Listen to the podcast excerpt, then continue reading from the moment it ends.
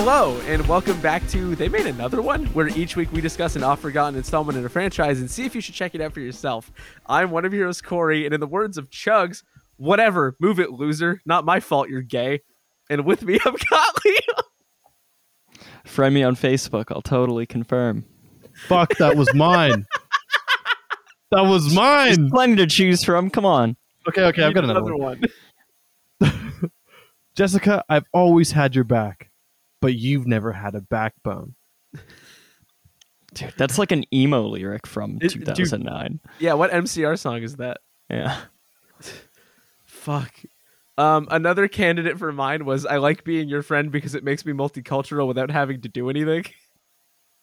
That's very 2009. Dang, Corey just likes all the offensive ones. You're terrible, Corey. You're a terrible person. I can say the first one. Corey, you're being borderline. Well, maybe I shouldn't. Yeah, that's one that we cannot. You can't do that one. I'm sorry. I'm not sorry. I guess that would be. It's weird to say that I'm sorry. It's like good. I guess that we're not doing that. But uh, yeah, I can make fun of the gays and the other races, but I draw the line at mentally handicapped people. Okay. Yeah, this is a. Yeah, this one's a bit of a minefield. Uh, Yikes. Sorority Row 2009. There are some quotes and various things that you just we just sort of can't say because it's 2023 and we just kind of don't do that anymore. So that'll be a little bit of a navigation station situation. I But, think um, we're we're all right to uh to quote them if we're talking about them directly. It's scholarly. We'll be all right. Yeah, you. I think you get diplomatic immunity or something. Yeah. We'll find out if this is the last episode. If they made another one, that's what happened. We did gator bait too. Well, and then I we didn't. found out that that's a slur halfway through the podcast, apparently. So we'll be fine. it was way more than halfway. Yeah, it was actually like right in you the guys end. were like done, and you were like, "Oh no, we've said something we shouldn't have." like a lot. Like Yeah. So you know. At least we didn't talk about a kid's riz. That's true. That, that was another one of Corey's classic pitfalls. classic blunder. Are you telling me that white guys made a podcast and said said irresponsible things? I can't believe it. If anything, we just fit in now. You know what I mean? Yeah. So, uh, Sorority Row 2009. This feels like this movie's like cultural place is like the crescendo of the the slasher remake wave. I know it's not actually the last one, but I feel like it's the one that screams its era the most. Does that sentence make sense? Yeah. Like it feels the most emblematic of that wave, I think. Or at least I figured it was. Yeah, I think I think so too. I think uh you know, it's it's coming at the end of the decade, so it's got a whole decade of uh of tropes and, and pop culture references to draw on. Um and and and like we were talking about uh honestly we, we, we in the avatar episode we talked a lot about how things kind of changed after 2009 and and they changed in, in a lot of ways not just in action movie cinema and so after 2009 uh gradually horror started to change too we we got into uh um a lot more ghosty uh areas um a lot Paranormal more uh, activity happened.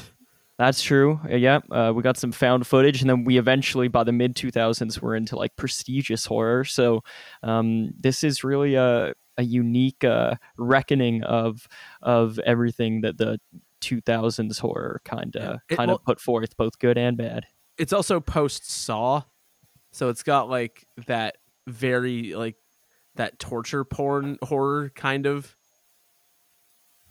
If not exactly like I feel like there was an aesthetic that went along with those that probably oh I w- I'm reluctant to say overstayed its welcome, but like it was on a lot of movies. You know what I mean?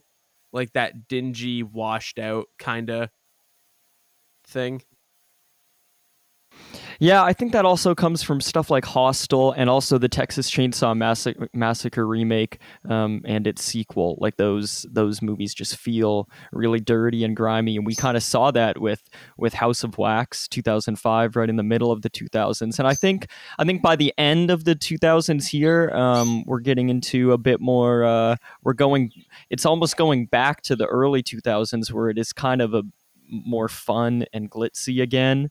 Um, but Yeah. it, you're you're totally right. It still does have that that dark edge to uh, a lot of the kills for sure. Yeah. And that there's like that like self-aware cynicism that feels very like late aughts.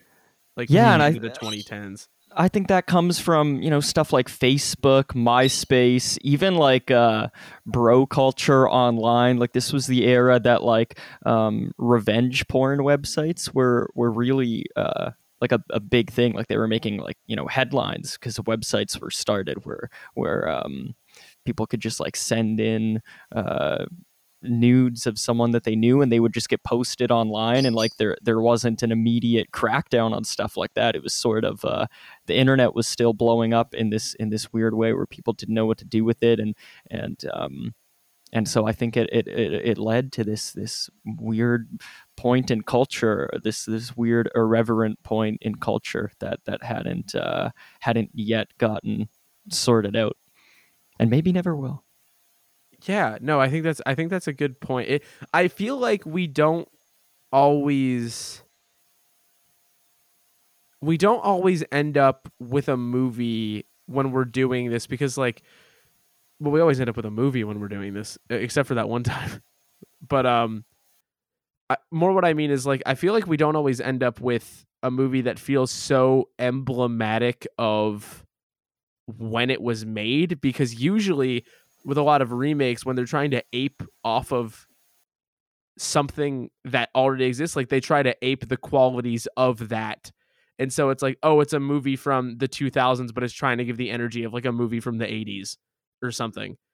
And so it was interesting getting to this and looking at the way you know it's being presented in the cast that's here which I'll get into and this sort of like this movie it's as if they were like we want to make a house on sorority row remake that is specifically like a cultural pinpoint of the shift between the late 2000s and the 2010s it was as if that was the exact explicit goal which is really odd but it's interesting Yeah, and I, I wonder how much of that was was intentional and how much of it just came from being at the end of the decade and uh, dealing with different things. But um, I probably lean towards the latter. I think it's just that it came out when it came out. you reckon? I reckon. I don't know. I feel like I feel like it was just like trying to be contemporary. yeah i feel like maybe even that on its own tends to be a unique thing for some of the movies we end up doing Yeah, that's fair, especially in this remake territory and in the in the 2000s for sure. You have a lot of things that are are trying to seem sort of um, nostalgic. I think this film still manages to do that and does kind of harken back to like the sorority murder films of like the 80s and 70s and there's it has all the same kind of tropes these elaborate mysteries and you know your your hard drinking sort of uh, governess miss crenshaw or you can swap her out for the lady in in black christmas, christmas yeah Uh, so you know you've got like these characters and these these uh, the, the the iconography of like of this sort of genre of movie um, but it does feel updated Yeah. It's cool. I like doing remakes a lot because you can try to pinpoint that. I actually think in uh drink uh how many times I mentioned this movie today, but I think uh when a stranger calls did the same thing, but that was largely by virtue of the presence of flip phones. Whereas there's yeah a little bit more to it than that, but also has the presence of flip phones.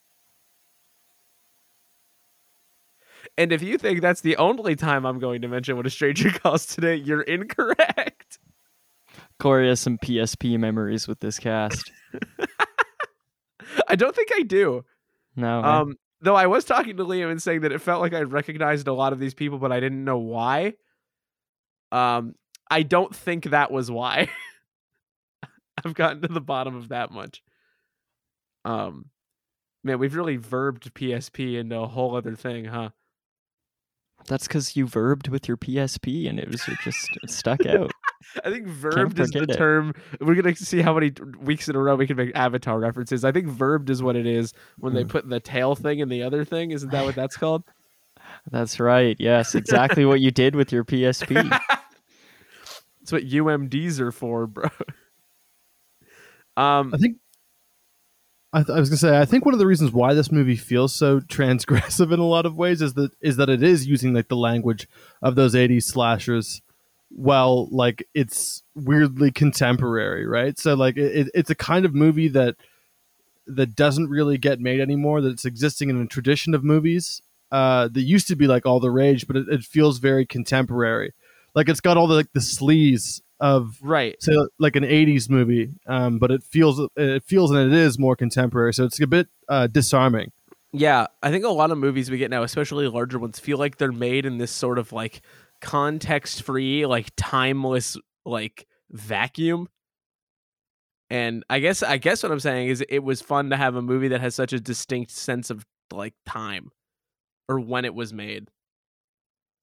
Uh which is interesting because I have no idea if the original movie has that because I did not end up watching The House on Sorority Row. I believe some of us intended on doing that. Did any of us do that? no I, i'm familiar with it but i've never seen i've never actually like seen it i've heard of it and read about it but alas No, yeah, I, di- I didn't watch it either. I'd like to get to it, and if I do, I'll bring it up on on whatever episode that happens in front of. But Yeah. I just have this. I was curious, but yeah, I missed it too. House on Sorority Row is um early. I guess it depends on how you want to find. I was gonna say early slasher wave, but depending on how you define slashers, like slashers may have been around for like almost a decade, depending on how you want to make the argument. Because the movie's from '82. Yeah, I mean, some people would say that the slasher boom was over by then. Um, which is like I is that tr- I don't know if that's true. Some people would say it. I mean, I know, you- you like- yeah, you gotta. It's it's definitely arguable um, because uh, Halloween happened at the end of the '70s, and then Friday really kicked it into high gear, and so 80, 81, 82, Yeah. you've got so much stuff. So.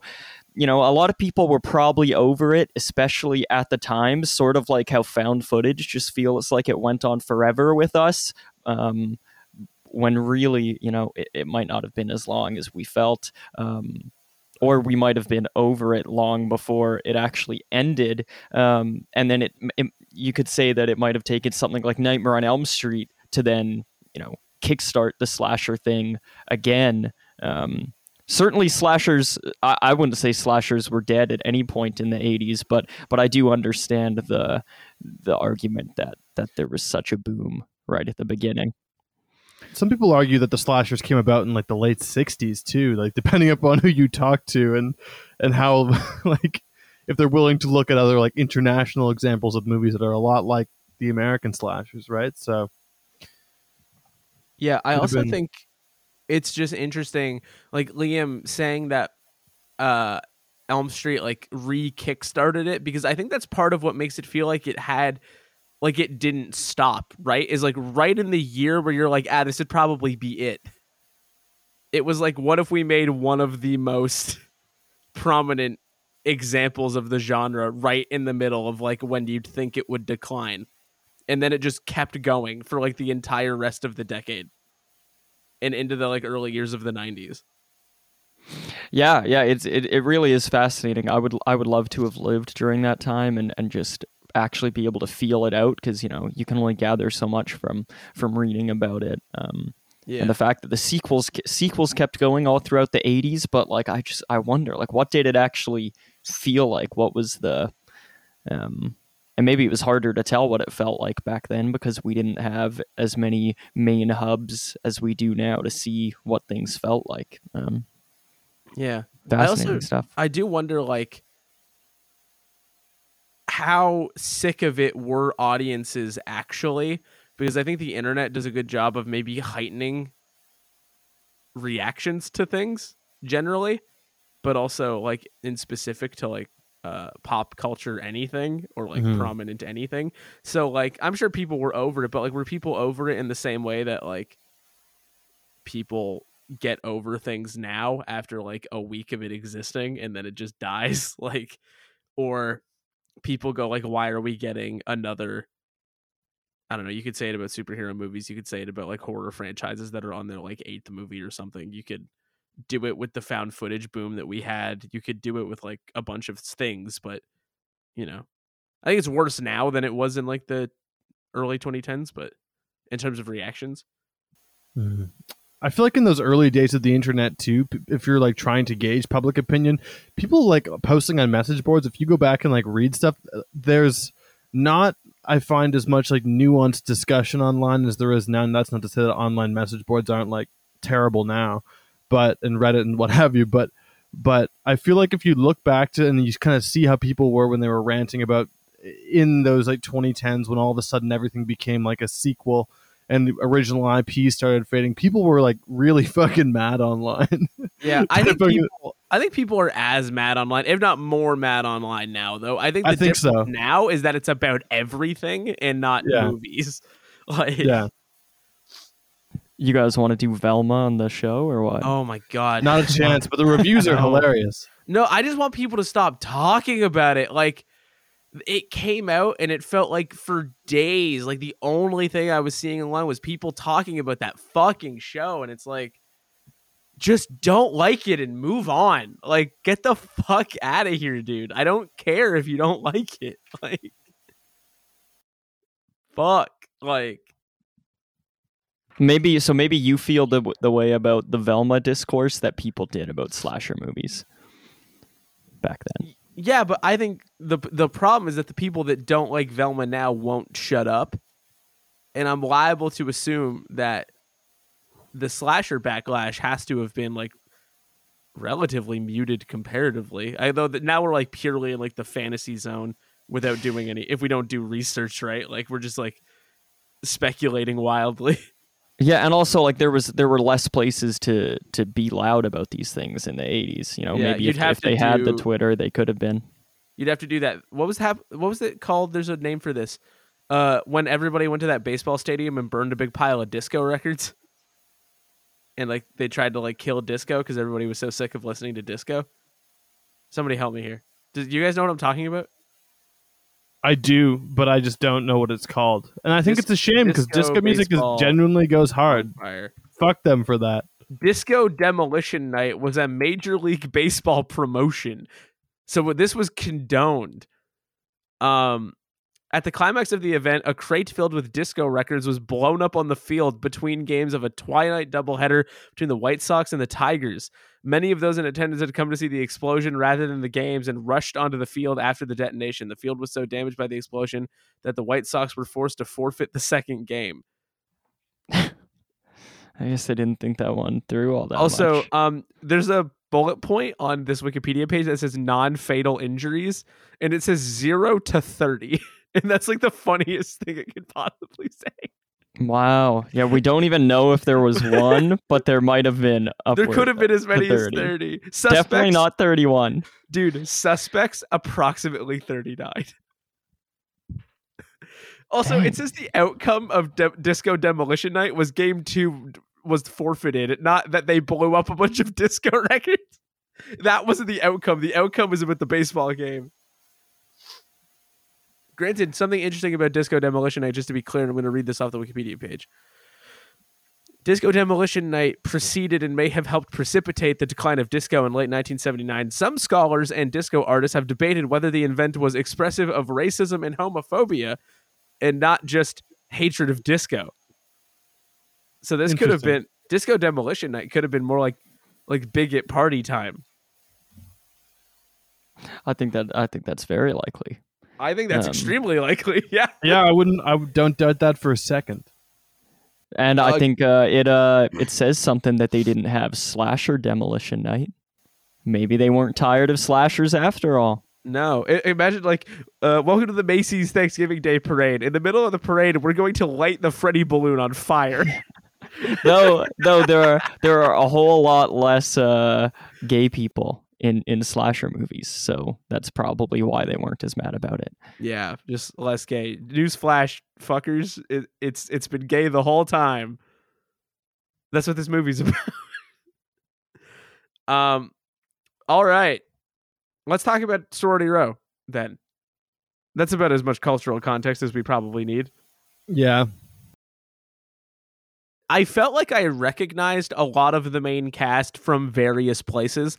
So, when possible, I have got credits and also context for who the person is. because Dang, like we'll the credits something. aren't the context. not exclusively, not entirely. Interesting. Some of them got a little bit more spice going on, or at least like it's a credit that we might not normally say, but we're gonna do it here. You know what I mean? Right, like one of them was your neighbor. Yeah. Um. Absolutely. Yeah. Andy was my neighbor. Uh. So it was awkward to find out he wanted to murder a bunch of people, but Dude, That's having e- Every killer lives next door to someone. yeah. Do you- it's 10 p.m. Do you know where your children are? Being killed by Andy. being killed by Andy. Tough. You hate to see that. Um. So we've got Stewart Hendler in the director's chair. Uh, he directed Max Steel. Uh, something called Pretty Tough, and also this was fascinating to me. Um, Halo Forward Unto Dawn, which is Huh. wild. Do you guys know what that I is? watched the fuck out of that, dude. I don't know this. Halo Forward Unto Dawn. So you know Halo the video games. I know, yeah, yeah. You're familiar with this? So Forward Unto Dawn was a web series from 2012 that preceded the release of Halo 4 and is like live action. It's like a live action coming of age war thing set in the Halo universe that was a web series co-produced by Machinima and then later put on Netflix. Yeah, I remember this now. This is ringing some bells. Yeah, dude, dude. Some old bells. Forward Unto Dawn was sick, dude. It was I don't know- ambitious. I don't know if I still believe that, but it was ambitious. It's extremely ambitious. The production design was quite high, especially for a web series, and I remember really liking it. Granted, I was a massive, massive, massive Halo fan, so, and I was also uh, 15, so like, you know, that's not a huge surprise, but that was a very, very unexpected credit. I will say that the reviews at the time were mixed. So of Halo? of Halo Forward Unto Dawn. I think Halo universally whips up until about Halo f- five, and then people start getting upset. About Given the stuff. scale of the production, I can't say I'm surprised. Right? It- No. it's a it's a low budget affair doing something really ambitious, yeah, and that's just like not going to land with a lot of people. It got low budget nominated for sci-fi doesn't hit with a lot of people, and for Bro, good reasons. But the opening title sequence. Got nominated for an, a primetime Emmy. wow, Good for them. Uh, so that was a fun credit to discover today. That was a throwback for sure. Um, the writers are the duo of Josh Stolberg and Pete Goldfinger, which sounds like a made up name, to be perfectly honest. Um, they wrote two episodes of Avatar: The Last Airbender, and also uh, Piranha 3D, Piranha 3 Double D, Jigsaw, Spiral, and a movie called Kappa Kappa Die. okay, so they knew exactly what they were doing. These guys were in their this one. fucking bag when they made familiar this movie. territory. They're like, we wrote late period Saw movies, Piranha, a, a sorority house murder movie, and two episodes of a cartoon. and breast piranha movie. yes. Um, also, Mark Rosman gets a credit for the screenplay for the original House on Sorority Row. Um, so this is interesting. Uh, he directed. He did a little bit of directing work on none other than Lizzie McGuire. The one where she goes to Europe. Uh, it was the TV show, I believe, not the movie. Okay, It's a good show. Yeah. Mitch, were you a big Lizzie McGuire head? I feel like Liam certainly was. I watched quite a lot of it. Um, yeah, growing up, my sisters were big Hilary Duff fans, and so by extension, I, I, watched a lot of Lizzie McGuire. Yeah, I loved it. I I liked the realism of it. It was uh it was just a realistic kids show and it also didn't have like the it, it wasn't uh, the sitcom format, right? The standard sitcom format. Right. Like it, it felt different. It felt like a like a the way that TV is is more often shot now, like a drama TV show. But Yeah. I also I appreciated the realism. I too have an animated doppelganger. oh, that's right. There was that part. Yeah. um uh we've got Elliot Greenberg in the editor's chair. Uh he worked on Chronicle, um, the bad Mm. Fantastic Four movie. Uh, or at least I shouldn't say that. The one that everyone says is bad. I never saw it. so like maybe it's good. I don't know. Um I remember not liking it when I was a kid. and then I, uh think, I think you were an you were an a, adult. You were an time this adult when this came one out, my came out. friend. I the- was. this is a Miles Teller one. You're thinking of the Oh, other bad oh. one. okay, I'm thinking of the yeah, the earlier one. Yeah, this is a Miles Teller one. Uh and then we've got Crawl, Oh, The alligator That's that's, movie. that's an awesome movie. Smile, Wow. and also The Haunting in Connecticut 2 Ghosts of Georgia, one of the funniest movie titles of all time. Oh, nice, dude. All roads lead back to it. That's a that's a really that's a that's a fun fun resume. I wish Yeah. that Chronicle had a sequel because that would be a lot of fun to talk about on the podcast. And it's it's odd that it never got one. Yeah, but we'd have to spend the whole time not like trying to dance around talking about how much Max Landis sucks, which would be exhausting. I think I could do it. I mean, I when I saw the movie, I had no idea who that guy was, so I could just talk Yeah. about the movie. I feel like there's certainly some kind of movie that we've covered where we spend a lot of time talking about somebody and we just have no idea that they've like gotten up to some shit, you know what I mean? Yeah, and, and I think we've we've also talked about uh, movies where we know that someone's got up to some shit, and we've talked about it anyway. yeah. I'm certain. We've also got uh, Ken Seng on the cinematography. Another fascinating list. Um, another Bungie video game property. Huh. uh, he was the cinematographer on the live action trailer for Destiny 2. Weird. Uh, and also uh, Quarantine, uh, the the remake of Rec, uh, which we could do on the show. We should do that because Rec's really great. Yeah, we could go all sorts of directions because Quarantine also has a sequel, and Rec has a bunch of sequels too. Um, he also shot a movie that I remember uh loving when I was a teenager, Project X. Oh, You're dude, a Project X guy? Oh, oh, oh! I remember not really liking it. I was a Project X guy. Wow, I haven't dude, seen it in a long time, but I would love that. That also feels like a movie that I wish had a sequel, so we could Dude, talk about it on the show. I know. um, we should do a group watch of that because my Project X memories, I saw it once. Uh, ha- like I picked it up. I don't know if it was halfway through or if it was minutes in, but it was on cable. So like I, I was at a friend's house, um, and it just came on TV at like 2 a.m. and I didn't know the title of the movie, and it was just such a surreal experience because like it's it's found footage, right? It's found footage party movie. Found footage, yeah. So I, I had that was in the middle of the found footage boom. So I was so used to found footage being horror, and I was waiting for horror to come because I it never figured it would be. And then I, I'm s- I think I saw at the didn't- end it said produced by Will Ferrell, I think, and I was like, "What is Yeah. this movie?" I'm surprised we didn't get more like off genre found footage.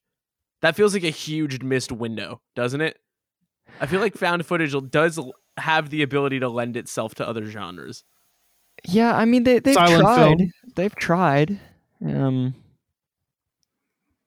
but you know, may, maybe Project X was showing them that they shouldn't. Or it was the pinnacle, and like, why would you bother trying it again? I don't I want mean, to hitch my wagon too hard to Project X in case I watch it again and I think it sucks, but Yeah, I mean to be fair, Chronicle is also found footage, and I wouldn't call yeah, that a horror. a horror movie. That's like Hmm. a coming of age superhero adjacent movie, Yeah. I guess. Uh, also, this guy also shot Step Up 3D Mm. or and Deadpool. Dang, step up 3D to, to streets.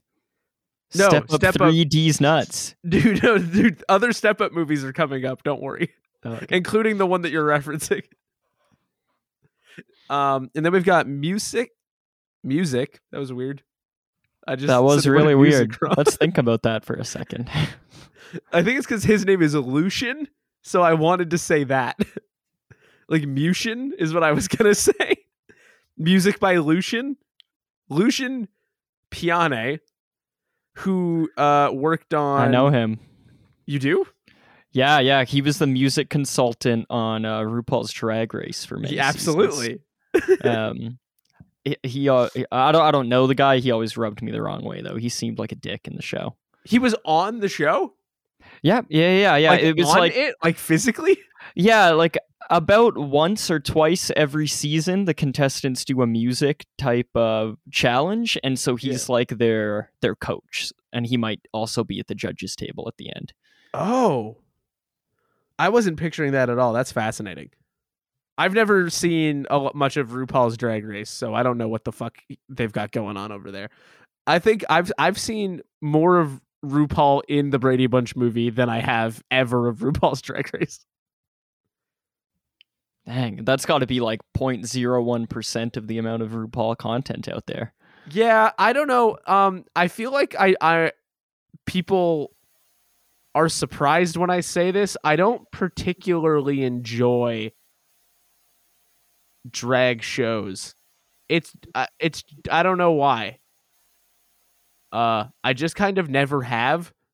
Maybe I just haven't seen the right ones.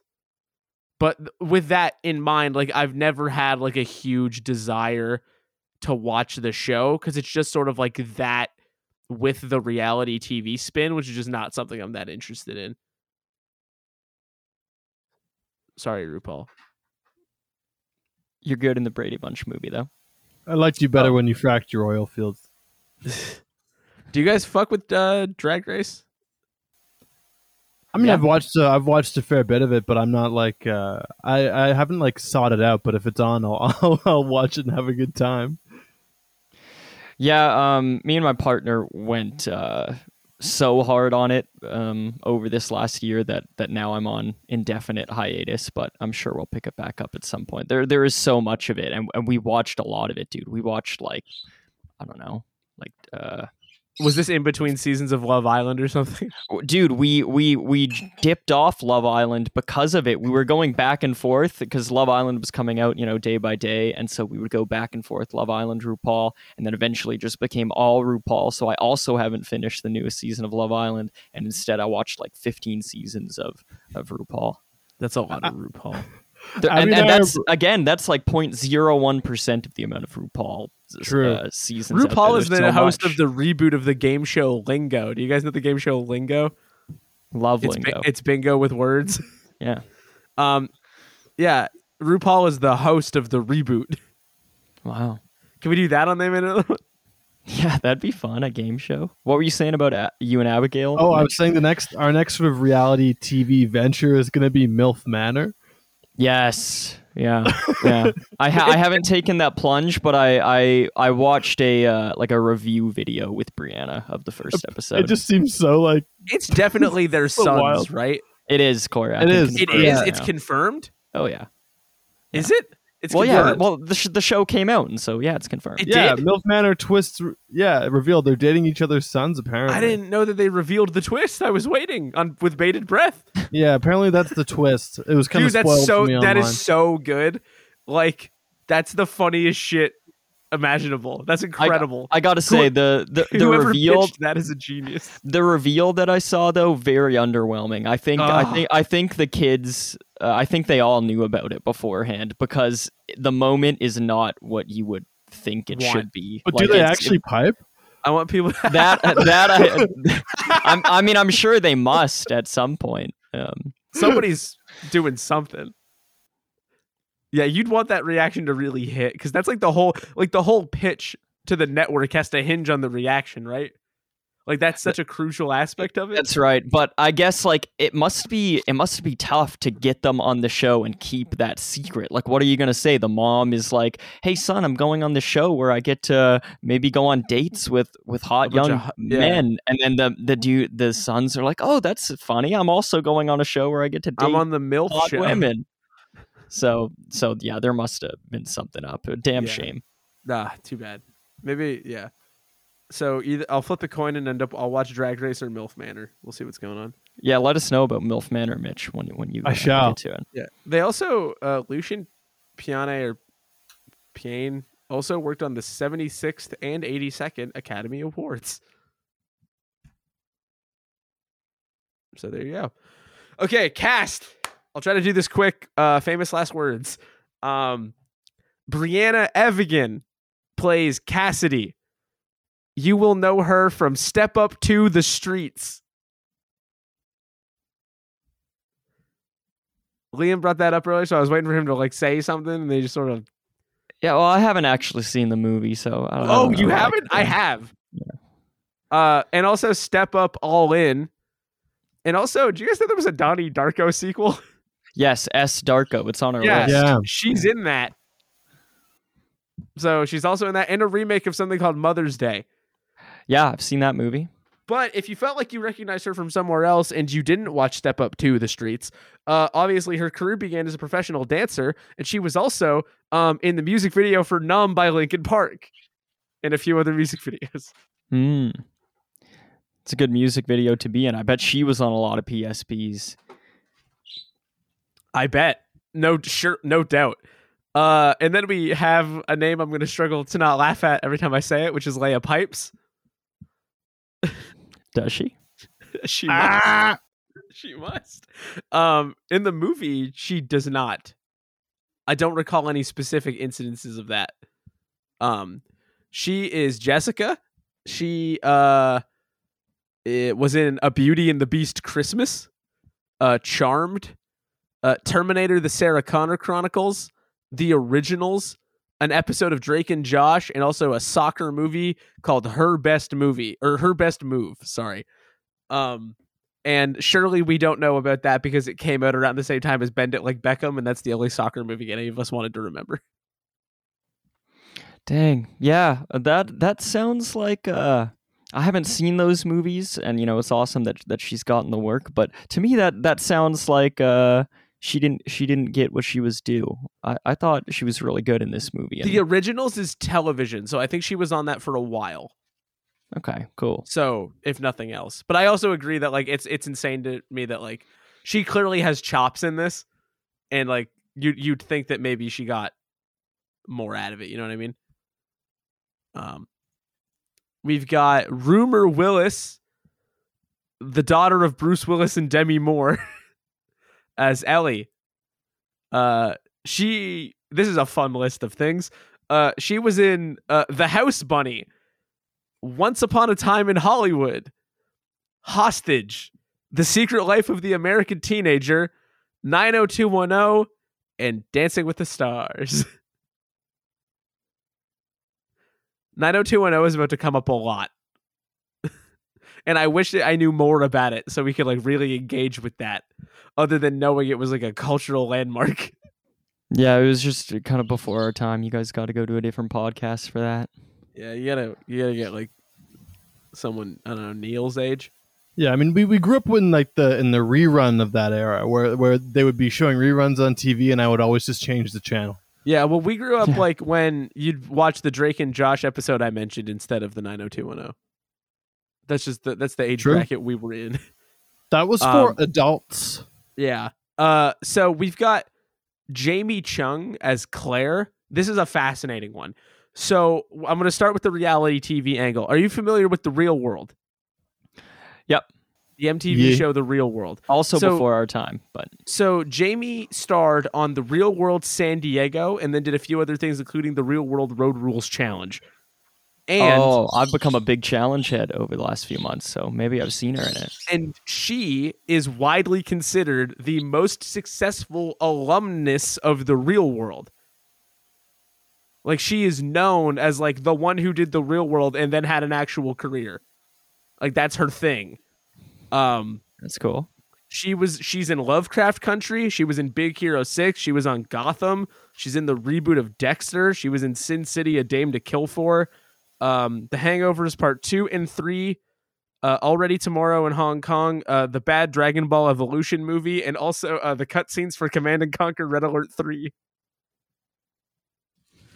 That's awesome. Yeah. If you're unfamiliar, are you guys familiar with Command and Conquer Red Alert 3? Yeah, the cutscenes are fucking hilarious. Yeah, the uh fuck, what does he say? Uh, oh man, Tim Curry has a really fucking funny line in that. that He's trying so good at it. He's hamming it up. He's eating the scenery, dude. Yeah. Uh but yeah, Jamie Chung is like, you know, big time deal.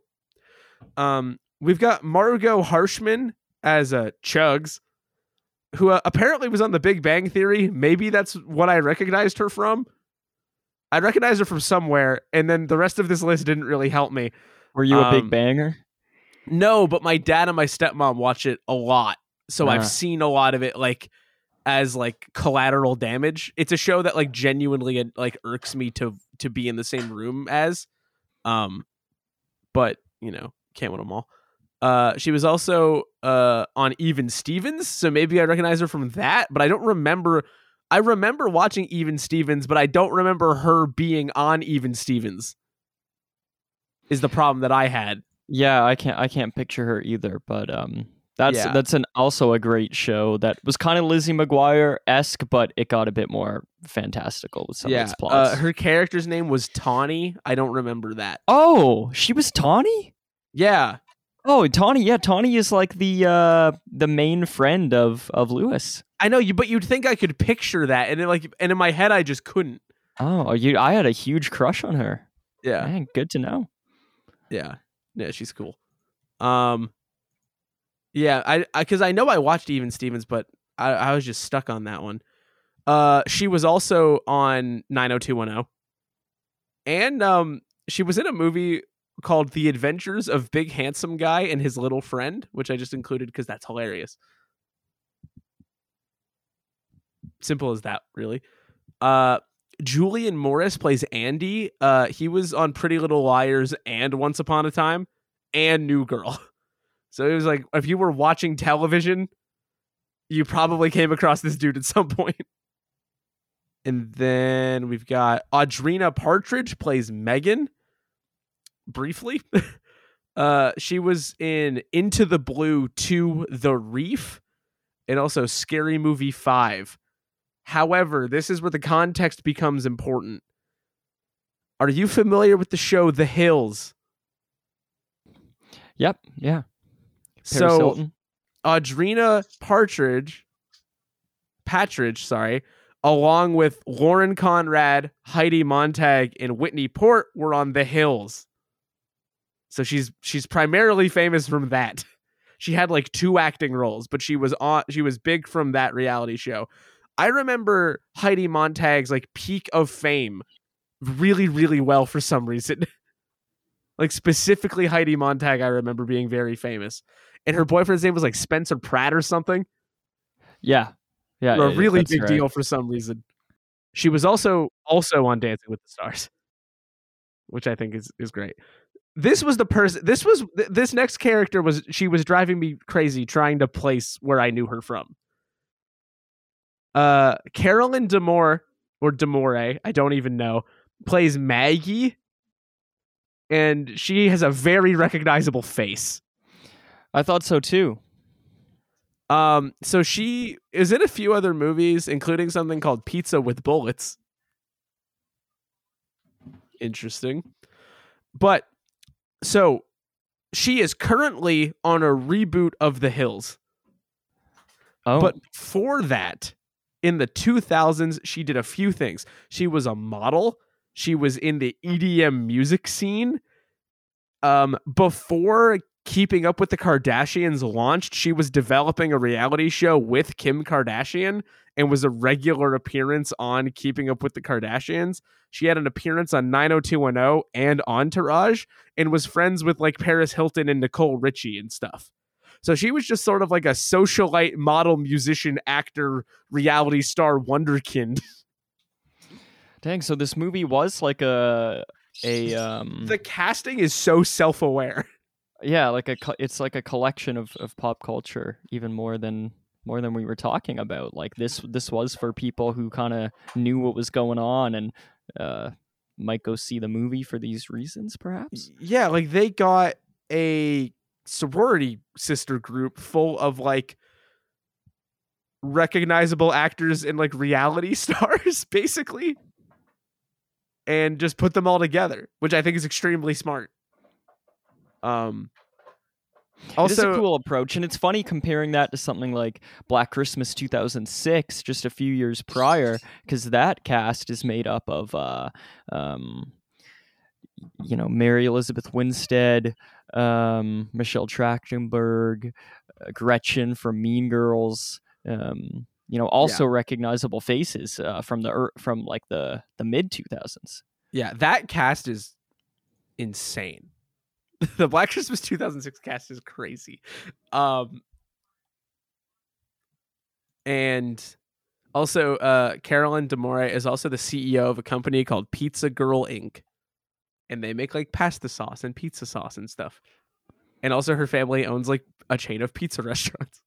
Just down for the pizza with bullets. Yeah. Um. Then we've got Carrie Fisher uh, as Mrs. Crenshaw, of course, best known for Charlie's Angels Full Throttle. And nothing else.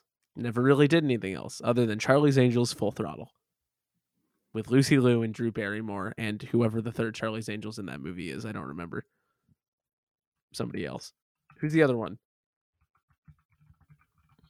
Don't know. Who's the, what, there's who's the other one? This is gonna drive me crazy. Cameron Diaz. Jesus Christ. also, in Charlie's Angels Full Throttle, Crispin Glover plays a character called the Thin Man. Just thought that was weird. It's it's a matter of time until we either end up doing Charlie's Angels Full Throttle or the Kristen Stewart Charlie's Angels. It is a matter of time. like that is an inevitability on this show. Mitch, Corey's teeing you up for your pick again. Very Do disheartening. it. Don't be a coward. Well, this isn't in theaters. Not that I'm aware of. Um, and now we've got the boys of the cast.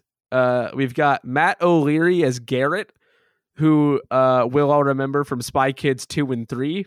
I genuinely did think I recognized him from somewhere. That's where it was. Um, somebody unmuted a mic for a second. I wanted to let them go. he was he was just a badass in those movies. Yeah. Uh, Live Free or Die Hard as well. He's also in the Neve Campbell movie Skyscraper, That was a good movie. which also might have the Rock in it or whatever. Who cares? Um, Matt Lanter plays Kyle. Uh, he was in Disaster movie and Vampires Suck, so two parody movies. And then he became the voice of animated Anakin Skywalker and has been that ever since. He's been Anakin Skywalker's voice since like 2008 in cartoons. Just quietly. Who knew?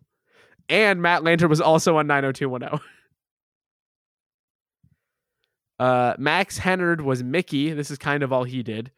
Um, Rick Applegate plays Senator Tyson. He's in She's Out of My League, uh, starring uh, Canadian hero Jay Baruchel. And then we've got Ken Bolden as Dr. Rosenberg and Nicole Nicole Moore as Joanna. That's everybody I've got down. So that was like, I do think all of that context was necessary because I feel like we were saying earlier how this movie feels very specifically of a moment. And I think the cast is a really important reason why it like this explains a lot. I think. I agree. Yeah, I think uh, this is um, it's, it's an interesting hodgepodge of people. Like I think the point I was making with Black Christmas, I didn't really say it, but like those were that was a group of like established actors who have who have continued to uh, um, maybe not all the way continued, but they they were established up to that point. Whereas this seems to be more of like a like a hodgepodge of of recognizable figures, um, as well as people who who uh, you know are are cast because uh, they just probably nailed the audition. So it's cool to see. Totally. Yeah, very cool. And so the gist of this movie is essentially what happens if a YouTube prank goes horribly wrong. it's just a prank, bro. It was just a prank, bro. So this movie starts at a party, at a sorority party, and a group of sorority sisters from oh geez, Louise, Theta. Fuck, I should have written this down. Theta Pi. Theta. Sorry, Theta Pi. Is that it? I thought there was a third one. I was trying to remember a third one. Hmm. I'm I'm pretty confident it's Theta Pi, bro. I bel I I I believe you. I I just want to yeah, it is Theta Pi, you're right. I'm just an idiot. I think I read Kappa Kappa Die earlier and thought that maybe I was missing something. Um anyway, so Theta Pi. They're having a party. And they want to prank Garrett, who is the the one thing I want to make sure I get down. He is the brother of Chugs. Chugs. Thank you. And Nothing gross happens with that relationship. No, nothing at all. Um, and he was like used to be with one of the f- girls in their friend group, cheated. They're trying to get back at him, and so in a convoluted scheme, they lied to say that they gave him roofies so he could hook up with her again without complaint, which is its whole, which is a whole other problem. And then they didn't actually give roofies; they gave placebos, and she's pretending. And now they are pretending that the drugs went bad and that she is now having some sort of health emergency and dies and that they needed to go get rid of a body in a panic and you know this is a long walk to take and at a certain point they probably should have realized that this prank was a bad idea but they drive frantically out to this trick or treat ass minefield not minefield but uh Explosions are going off everywhere. like a quarry area is what I was trying to say with a mine shaft. It looks it reminded me of a lot of Trick or Treat actually. I don't know if that's just because I saw it recently or what, but big Trick or Treat vibes. And they're like they have her friend body on the ground, but then her friend uh, Megan quickly takes out like a flip phone and they're gonna film it and like trick him. And they're like theorizing like, oh my god, what are we what are we gonna do? We need to get rid of this body and then somebody makes a comment about oh like if we try to dump her in this water like there's air in her lungs so she'll float And she has silicone breasts. and she's also got fake boobs. And then to try to fix that, they're like pretending to get rocks and they're about to reveal to Garrett what happened. And Garrett gets a tire iron out of the back of the car and stabs Megan in the chest to get the air out of her lungs so they can get rid of this body. So it goes from a fake murder to a real murder extremely fast. And they ultimately decide, after some pushback from Cassidy, to dump the body and just move on because they want to be able to protect their lives and reputations and sort of rationalize what it would mean for them to continue living their lives and what their friend would want. Cut to the end of the year, they're having the finale party and they start getting mysterious texts from somebody claimed to be Megan that, you know, she's not dead and she's back and it's bad and people start dying and they need to figure out like what's happening and who's trying to get back at them for this thing that they did. And uh, you know Cassidy's kind of moved on with her friend group. She's got a boyfriend now and like she just doesn't want anything to do with him because she feels wronged by the decision that they ended up making uh, that she felt forced into. And so like there's a lot of tension in that group and rationalization and this or that and just you know, a little bit of selfishness and just uh, this like transition point in people's lives really running up against each other. And then they're like oh well i guess we got to figure out what's up with all these people getting murdered at this party that we're throwing and also uh, Carrie Fisher's a shotgun at one point, which feels You're worth mentioning. You're getting way ahead of yourself. That she has a shotgun. yeah, that's at like the very end. She dons the shotgun. Well, at one point, True. that's all. You know, There's a I point. just- she does have one. She doesn't have one. Fair point. if people needed to pause the podcast right then and there, I just thought they should know that. You know. Uh, so let's talk about this movie. I want Mitch to go first. Uh, you could do a lot worse. Um, I think this is. There's a lot of things here that I, I like. I think one of the things that I've always loved about the slasher movies is that they kind of take that, um, the tropes of a whodunit and kind of dress it up to be more violent and more over the top and oversexed and and but at the core of a good slasher film you have a whodunit. And they drum that up pretty well. I think the movie opens I- interestingly enough here but i fundamentally didn't care about the mystery. And by the final reveal i didn't even really give a shit.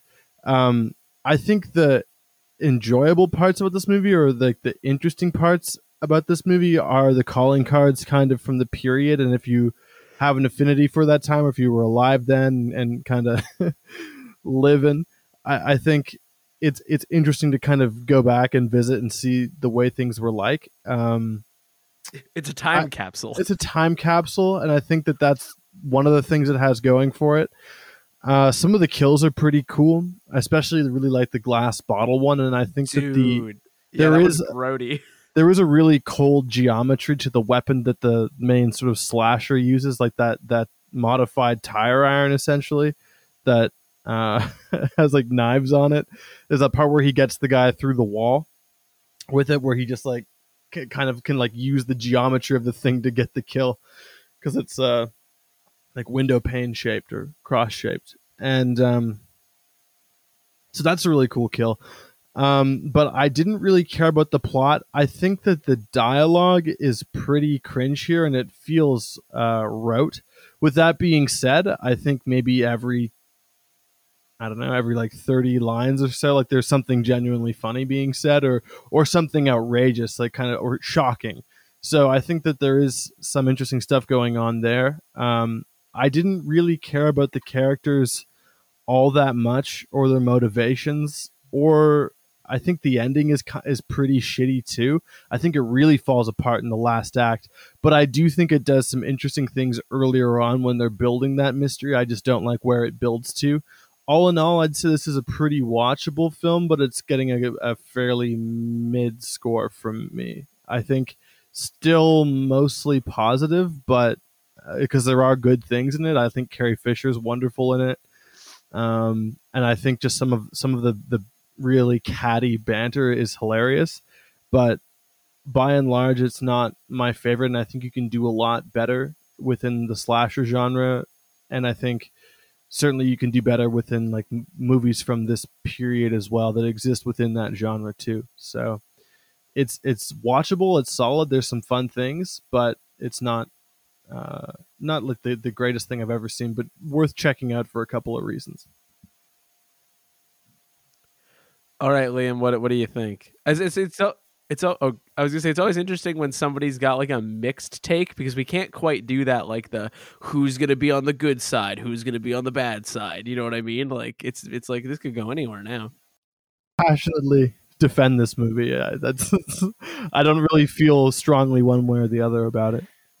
Um, well, I want to bring up that last night, Core, you you messaged me and you said uh, you, th- you said you think it's going to be an interesting episode, and you um, you said that you think it, it depends on what Mitch is going to say as Yes. as, to, as to what vibe is going to be brought to it. And I said, oh, you think that he's going to be the tiebreaker, and you said no, you think it's you think that you and I uh, feel the same way, and that and that Mitch will be the deciding factor. So I want you to explain that what you think is going Yeah. on, and, that, and then I want you to go. Okay, so I'm gonna Yeah, what say did you something- mean by that, Corey? Yeah, I'm 'cause gonna say I don't something know. a little bit crazy. I'm gonna say something a little bit crazy. I'm not even sure I fully believe this, but I had the thought yesterday and I haven't let it go. Oh gosh. If you ask me right now to make a top, we've done a lot of movies on this show, right? So this number is gonna seem big, but it's not that big.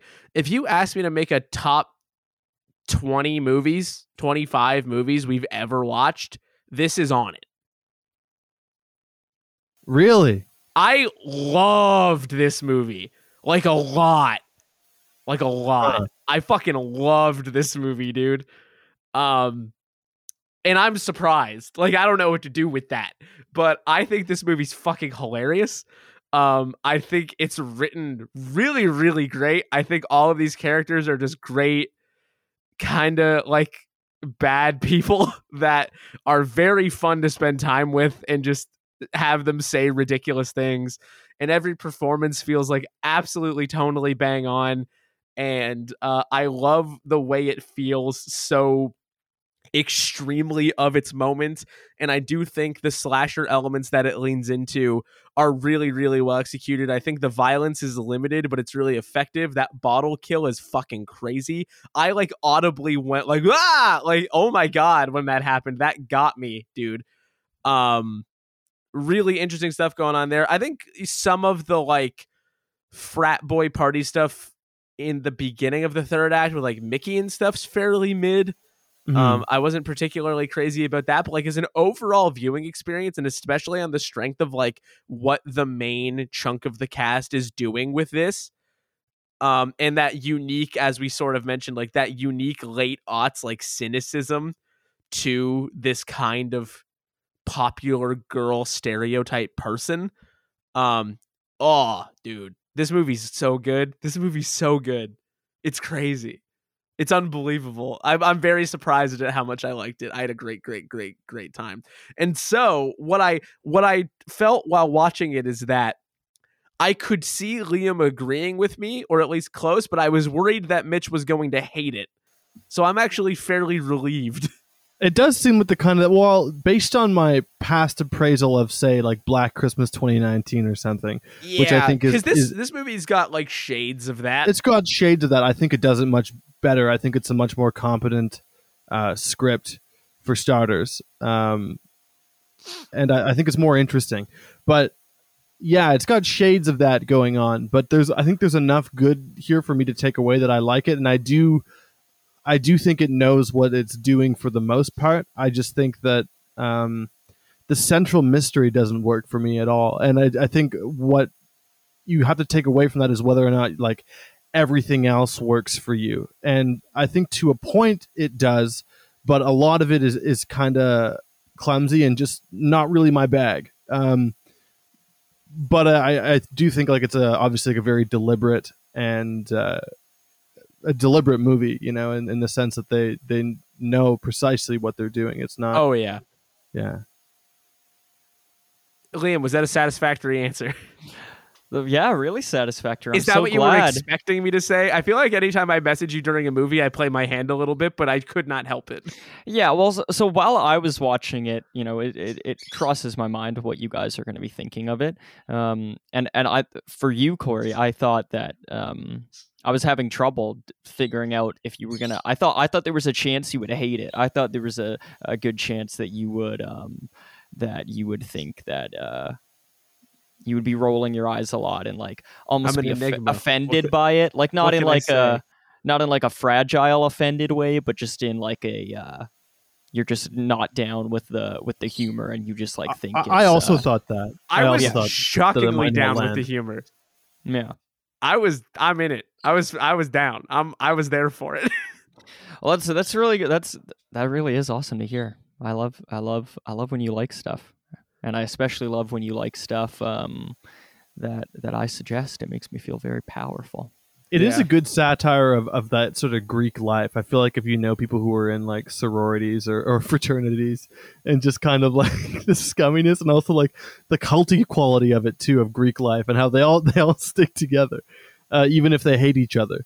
It's it's uh, it's interesting. So I think it is like a it's a good satire in that sense, and I feel like it's relatable too. I mean, I never got into any of that, and for good reason. But um, Not a big fan of tire irons.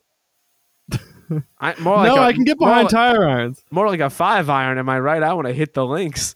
Yeah, yeah. And I want to know what Liam thinks. Though. I mean, you picked the movie after all. And we never really asked you why you picked it. Oh yeah. It's a good question. I picked this because it's my favorite movie of all time. No, um, I picked this because uh, I explained a bit at the tail end of the last episode. I picked it because I, I think it fits really well um, uh, with a a theme of movie that that we've been tackling a lot of. You know, the mid two thousands horror remake is is a massive well um, that ties really that that is often the definition of they made another one, if if not by sequels, then by remakes. And um, this is a, a more forgotten one. Uh, you know, it's not talked about as often because it's not a remake of a massive movie like Nightmare on Elm Street or uh, or Texas Chainsaw Friday the Thirteenth. You know, it says a lot that none of us have seen the original movie. Um, but I knew that this was still a, a mainstream horror movie, so it seemed like we had to check it off. In fact, I I've seen this movie. I saw this movie on pay per view in 2009. Um, Ooh. And I did that because it was it was a it was a new horror movie, you know, and it, it, it, I watched it with my family. Um, and you know, we were talking earlier about being tired of slasher movies in the '80s. When I saw this movie in 2009, even though I was a horror guy, um, I was I was kind of over this uh, this this remake glitz thing at the time like this was this was around the time of the stepfather remake which i also saw on pay-per-view um What do you the think of that of the remake of the Stepfather? Have we have we potted that one? uh have No. we uh yeah it's it's on our list but no we haven't um I, i'd like to do it at some point my memory is that it's just it's very bland um Mm-hmm. uh, I think that it's a PG 13. And so I think it just kind of guts it. I would compare it more to to uh, a When a Stranger Calls of, of That's the too bad. 2000s with without obvious like obviously the hook of When a Stranger Calls lends itself to some cool stuff, but I think Mhm. the the uh, the stepfather it ends up just being pretty flat because it, it has less of a hook than When a Stranger Calls. The '80s movie is so colorful too, and so and so uh, so dark. Oh yeah, super dark, so creepy, and I don't remember. I don't remember the remake having that, but I am curious to go back to that one because it's been a Sorry, I, long I didn't mean to derail you with, with questions about another movie. No, no, I'm happy to talk about it. Um, and Sorority Row has stuck out to me more than The Stepfather, but I still remember feeling similar ways about them. Like I remember Sorority Row, I had an okay time with it, and it and it was more memorable than The Stepfather. Like I remember some of these lines. I didn't know that I remembered them, but hearing them again, I was like, oh man, I kind of used to quote these like with my friends who I don't even think saw the movie, but some of these stuck out to me. Um, and I, you know, I remembered the setup with uh, Megan getting the tire iron wedged in her body at the beginning. I remembered the uh, the the bubble bath, or I what would you call that, foam pit. Um, that happens at the sorority house. I remember that. I didn't remember who the killer was, so that that was fun to experience again and be along for the guessing. But um, my my my memory was that this is a more forgettable, bland slasher slasher remake. And so i was really eager to rewatch it because my opinions on 2000s horror movies have changed a lot. My opinions on slashers have changed a lot. I liked slashers back then but i hadn't seen nearly the amount that i've seen at this point. Um, so uh, i was excited to watch it again and I gotta say, I uh, unfortunately for you, Corey, I, I'm more in line with Mitch here. Um, I don't, I don't hate this movie at all, but I, I do not share your love for it. Um, I, I, I have more love for it than I did back then. I'm glad that I rewatched it, and I, and I would rewatch it again in the future. And the reason is honestly exactly what Mitch said, where he, Mitch, you said that like for every like 30 lines there's there's one that really hits i would probably um uh make that ratio even a, a bit smaller i think there are there are more hits than that but but i do think that there are there are quite a few um misses um lines that just seem like it's it's tough to tell if they are like making fun of the thing or just just being the the the the uh the dopey thing and i i think uh where the movie shines is in lines that are that are truly witty and um and that I can that I can laugh at. I think there's some really great ones, and I think there are great ones that are bolstered by their delivery. Um, I wouldn't call all of this cast uh, good. I wouldn't say that they have the riz. I think some of them are pretty bad, actually, but I think that some of them bring the heat. I think Um, they per- got the Riz. No, all the way through. Yeah, more or less. Yeah. Dang, yeah, no, not for me, That's not at bold. all. I don't think all. that for a minute. Um, I don't. I I, don't think none of them really looked the part too, which is one thing against them. But keep going, keep going. How? they they look way too old to be in a sorority. Oh, they don't look that too old to be in a store. I don't think that's true at all. Uh, some of them do. Um, I think that that uh, Jessica Leah Pipes is is f- for sure the star. I think that she does the most with her lines. I think she um, is given she is on another level. she's sure. given the most to work with, but also a lesser actor wouldn't have been able to to work with it the way she does. So I think she's awesome. But I think some of the other some of the other characters here kind of fall through the cracks for me, like Jamie Jamie Chung's character and um, uh, Rumer Willis's character. I I, wish I would say that, she's the weakest element of it. which one? Uh, Rumer Willis. Yeah, yeah, yeah. I wish I wish she had more. Um, I agree.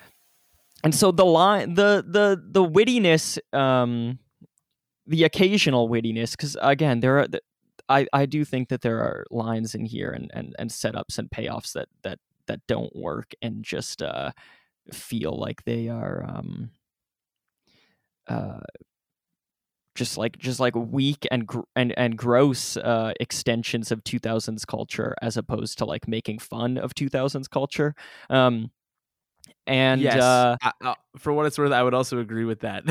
Yeah.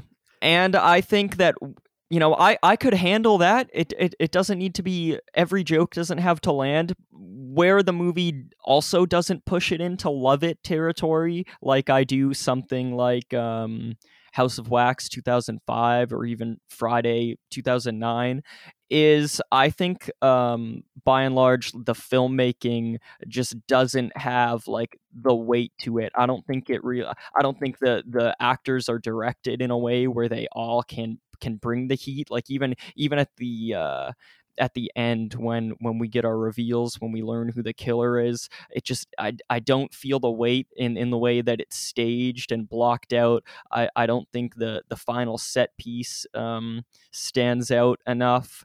I think that the uh the who done it aspect could have been underlined a bit more whereas i think this movie ends up being uh, really content just having the uh, the sorority sisters bicker and I think um, as as much as that works, I think it the fact that it doesn't dive more into the the actual uh, um, drama of of the story um, is is what makes it not all the way hit for me because um, I think they could have done that and still been a black comedy, but I think it gets it gets carried away a bit.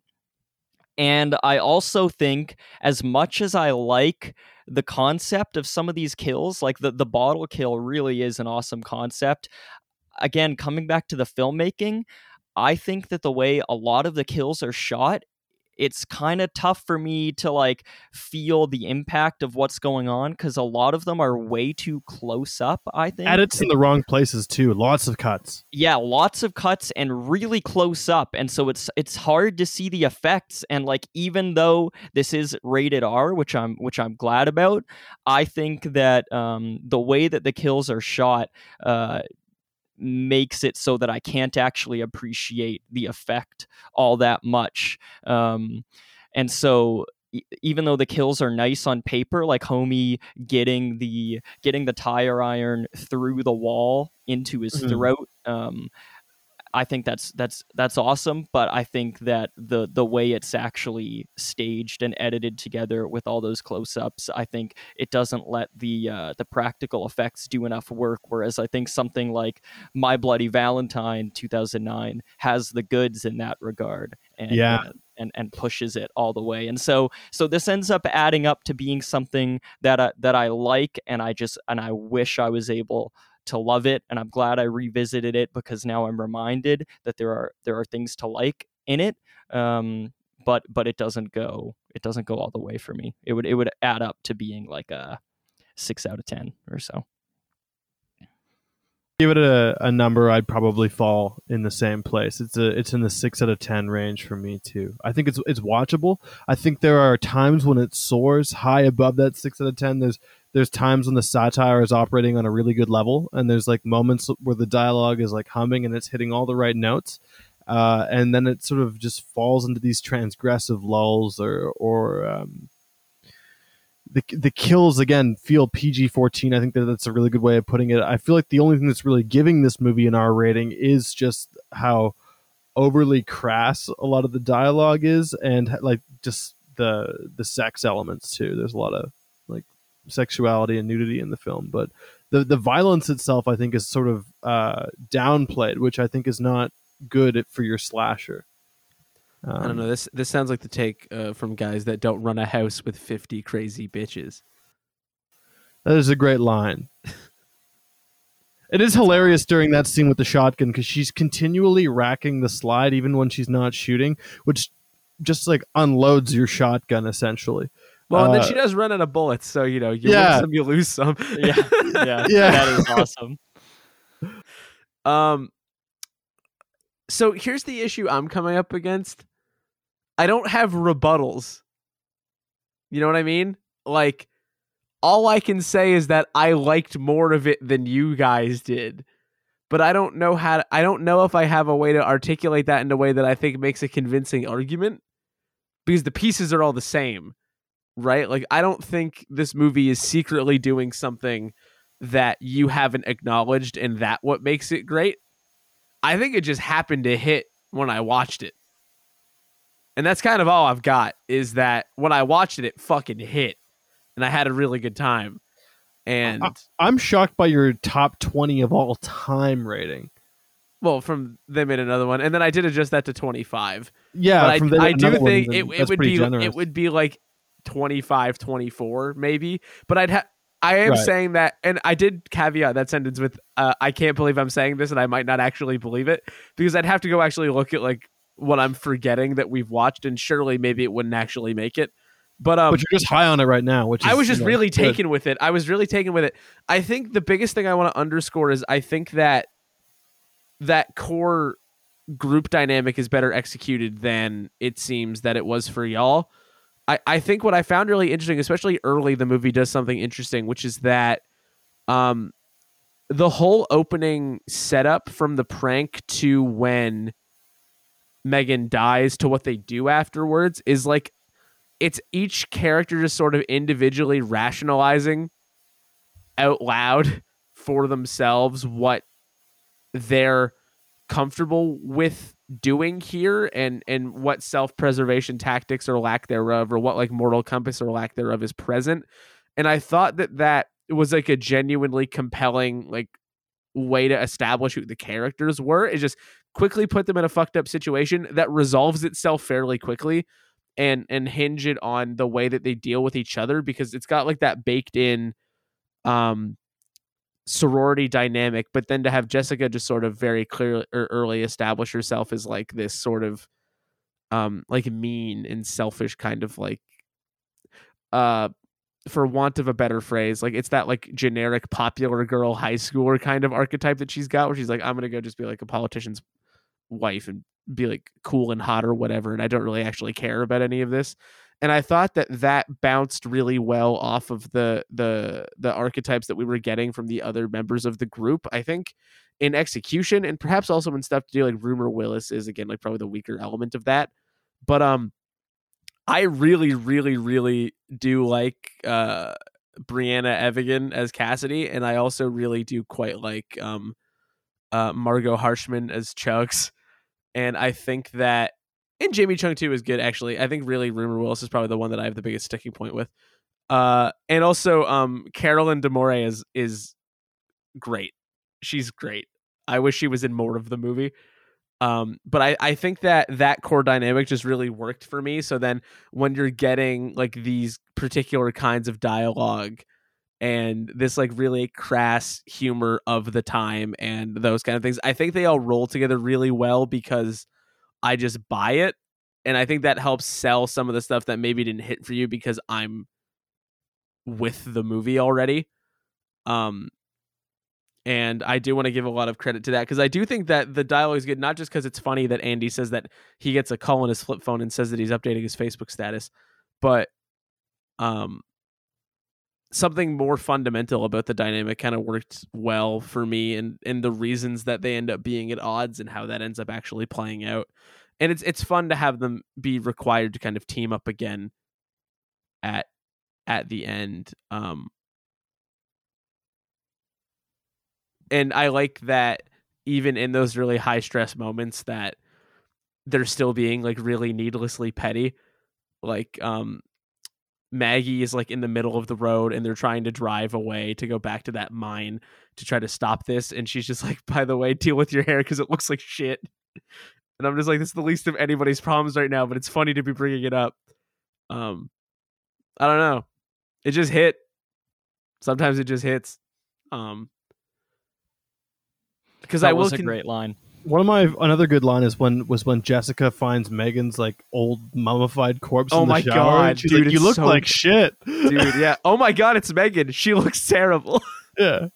Dude, so good. yeah, I, I really think this movie has a bunch of like all timer lines that that should have been given the time of day back back when this movie came out. I think the movie was written off as uh, another slasher remake, and I think that that might have come from like the remake horror fatigue. Um, even I, as a kid, as like a 12 year old, had it. Um, and I think that a lot of these lines are, are really good and should have been quoted more. I think there's some really good, witty stuff in here that's not only funny, but I also think um, there's stuff that is a great extension of of the characters who are speaking and and and conveys um you know the kind of person they are. I guess my issue is that i think that that stuff is mostly confined to jessica's character. I think sh- she's the best with it. I think cassidy is kind of a, a blank slate and she's the actress who i i, I think is really bad actually. Um, Interesting. um, so that that made it tough for me to uh, to have her be the uh, the uh, the focal point and the and the uh, the grounding of, of the cast because I, I just didn't believe her and I think um, the other characters I think mostly slipped through the cracks. Chugs would be the exception uh, because she is is given such a strong personality and um, and I, and I, I really like that. I think the actress does well, Miguel Tawny.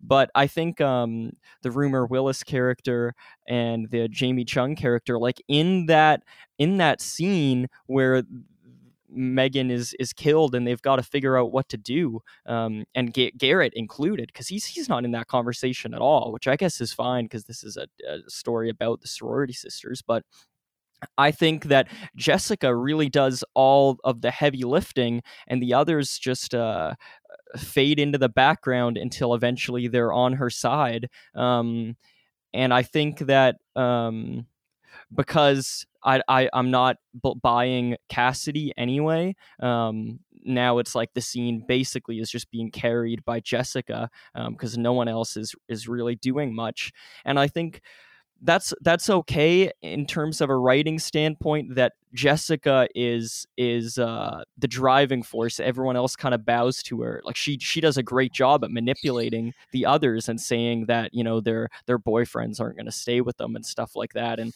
and this is what Megan would have wanted. I totally get that that maybe the others aren't going to talk in this situation and are just going to follow her but then I think the problem is that later on in the movie as it goes on I would like to know what those other sisters are going through what they're thinking what kind of what kind of people are they and i think that they they don't really get that and so i think that this ensemble cast um uh, if they if they all worked for me, this would be up there in the upper echelon. But I think uh, it, it, doesn't end up doing that. I think Jessica and Chugs are are end up being the only ones that really have stuff to work with. I think Cassidy even putting the acting aside, I don't think she actually has all that much to do. And I think she ends up being a pretty underwhelming lead.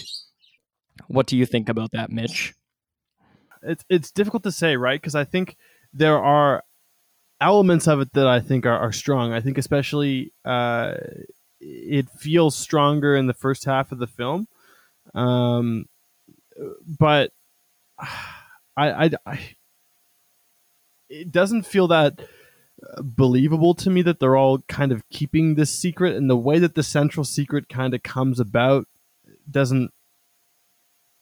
It just, it doesn't feel that like believable to me, and I, I think the ensemble, I think, is isn't that strong for the most part, and I think because it's not strong, the central mystery also suffers.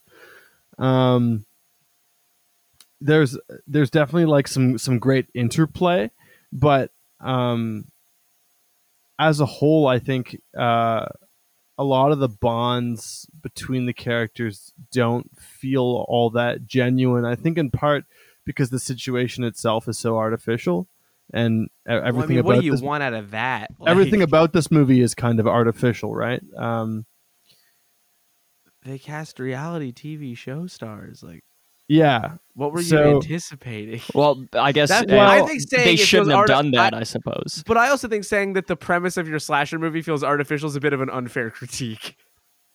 Like, fine. I mean, fair. Which, be... which of them feel legitimate? like, and no, I, I, think like the whole the whole movie and, and how the characters interact, everything it, it like uh, the dialogue feels feels rote, and a lot of the like the characters and the relationships that, that they share uh, seem contrived. Like I, I I just I have a very difficult time believing the characters in this situation, which is like fine, it's a slasher movie. Like what what the fuck do you want?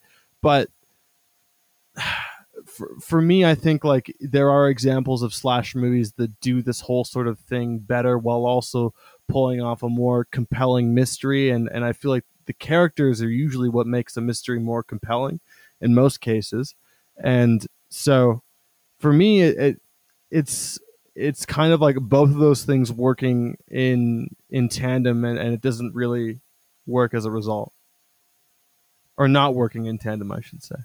What do you think, Corey? You were going to respond when when I finished talking. It- it- Yeah, I don't remember what the exact last point you made was because it was to that. So I don't I don't exactly know It might have precisely what I was going to say. that Cassidy is an underwhelming lead. Yeah, I mean, I don't, I don't know what to say in response to these because the best answer I could come up with is, but I liked it. You know, um, Well, I want to hear what you liked about it. This doesn't got to be a debate. I just want I want to hear the specific stuff you liked. I don't know. It just I'm, I've been trying to put that together because there's got to be some other element to it beyond like it just worked, right? Like there there does have to be something going on that's that's making it work. Um, being put on being put to have to articulate it because I do a podcast where I have to I have to do that. I'm struggling a little bit. Um, I don't know if that's to say that like the high I'm having is gonna wear off, and maybe like later I'll think the movie was like good but not great or something. Like maybe maybe the shine's already coming off the apple, so to speak. But I mean, I think what it kind of comes down to, I don't necessarily think that's true. I think like something just wor- I don't know. Like th- I don't know what to say about it other than I liked it. And that's not good because again, we make a podcast. Uh, making points is helpful. Um, I am struggling to do that. Uh, I don't know. It sounds like it's just an intersection of things you like. You're fond. Of I just period, liked it. You're I don't know. reality TV from that period too. I'm, but what's weird and- though is I'm not. Like I haven't seen like any of you it. seem you're more knowledgeable than I. Uh, I And- looked it up today because we're doing Okay. the cast and crew Okay. notes. Okay, you know what okay. I mean? Like, I'm not You- heated. Like I don't You like. could have had me fooled, Corey. You could have had me fooled because you seem to I- have an enthusiasm for it. No, I gotta say, I just gotta sound smart. Like Okay. I I haven't seen a lot of those things, but like there's something to be said for just really um putting all of those pieces together. I I just I just enjoyed the performance. I don't know if I have great examples. Like a lot of my notes ended up being like quotes and stuff because it's funny. So like Mm. I struggled with that. But um I don't know. Well, let's hear some quotes. Uh okay. Now, now I have to get the quotes up, and I've said some of the funnier ones already. So, um, some of these I also I don't know how badly I want to say them. you know what I mean? Um, Why do they do they sound bad? some of them do absolutely. um, though it is funny when Jessica says that it looks like somebody has pimped out the murder tire iron. Saying that it looks pimped out is very funny. Um. Uh. Uh, yeah, a lot of this stuff is, is things I wouldn't be comfortable Yeah. How many of these do I want to say out loud? I'll concede that they made me laugh, which is a which is a me problem. You sick fuck. but um yeah i don't particularly want to say some of them like i guess it's funny that they get texted text like hey the murderer's coming back and somebody just says this is why delete was invented and they just delete it and throw the phone away like thinking that that's how that works is pretty funny um, that is funny. waxing isn't just for floors anymore burn That was good. um, that you know i don't know uh oh which is also peak 2000s if you think oh of it's just like so bo- 2000s you know um, body standards and grooming standards of that time. Yeah. Um when Ellie when the party the last party is happening and Ellie is having a, her panic attack and says that Megan is back. There's a shot of Jessica and she just laughs like at her directly. And I thought that was funny because she goes, "Come on, nobody is dead, Ellie." Well, Megan is, and like, yeah, just the la- the complete lack of care that she's showing in that situation. that's amazing delivery. She really, I think she is the best. She's part the, of the, star. Like sure. she's she's really really great. Um, another great line. I actually don't remember who said this. I I think I think it's not Jessica, which is weird. I think this might be Jamie Chung's character. Let me know if you remember. But it's when they're at the the mine shaft, which I think that scene has the most beautiful shot in the movie. That uh, astounds me actually, and I wish there I was bet more we're thinking of the stuff. same shot. We have to be because it's the only Striking it's- shot. Yeah, it is, and I wish they did more. Um, Well, what is it? like where was that eye? It's the it's the silhouette, the Yeah. silhouetted shot of them at the mine shaft, and they that Oh, shot they, is incredible. they go to it a couple times. Um, but it, it is like it, you would hang that on your wall. It feels like it's like from the '70s or something. It's a, an amazing shot. Um, honestly, if I don't know, I- I'm sure if you look up sorority row, you can find it. Uh, I would I would suggest people check that out. Um, but when, during that scene, uh, someone says, "Don't worry, at least she'll be warm." Cass, we wrapped her up in your bloody jacket first. When they're talking about dropping Oh, yeah. Megan down the mine, that and was that- very good. that's an amazingly amazing written line where it's like it's an extension of what's happening. It's not just a bulimia or like a, a rape joke which there are a lot of in this movie that could have been in any other movie. Like this is literally like so connected to what's happening how they're trying to convince cassidy to take part in it and also how they're threatening to um to lie and say that it was all cassidy if cassidy um uh, comes clean Yeah, about like the what happened.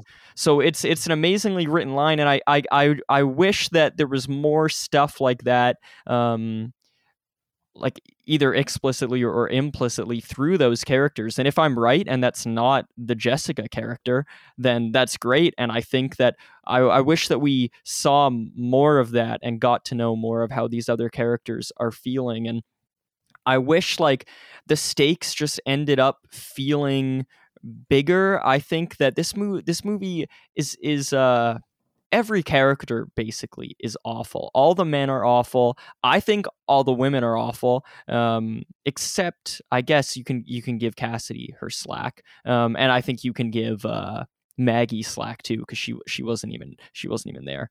Um but everyone else is is really terrible and and you know a good amount of them get killed for it but i wish actually that the movie went even further into like the the the cynicism and um and and killed more of them at the end i think it's kind of bullshit that that Rumer Willis's character gets to live with cassidy um Yeah, I, that's I can understand that for sure. It is interesting that there's definitely a version of this movie that is even more cynical, and I do think it might make the movie more effective in what its goals seem to be. You know what I mean?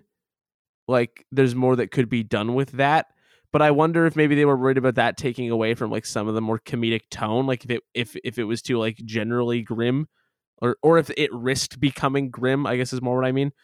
Um, maybe that was part of the consideration they were making.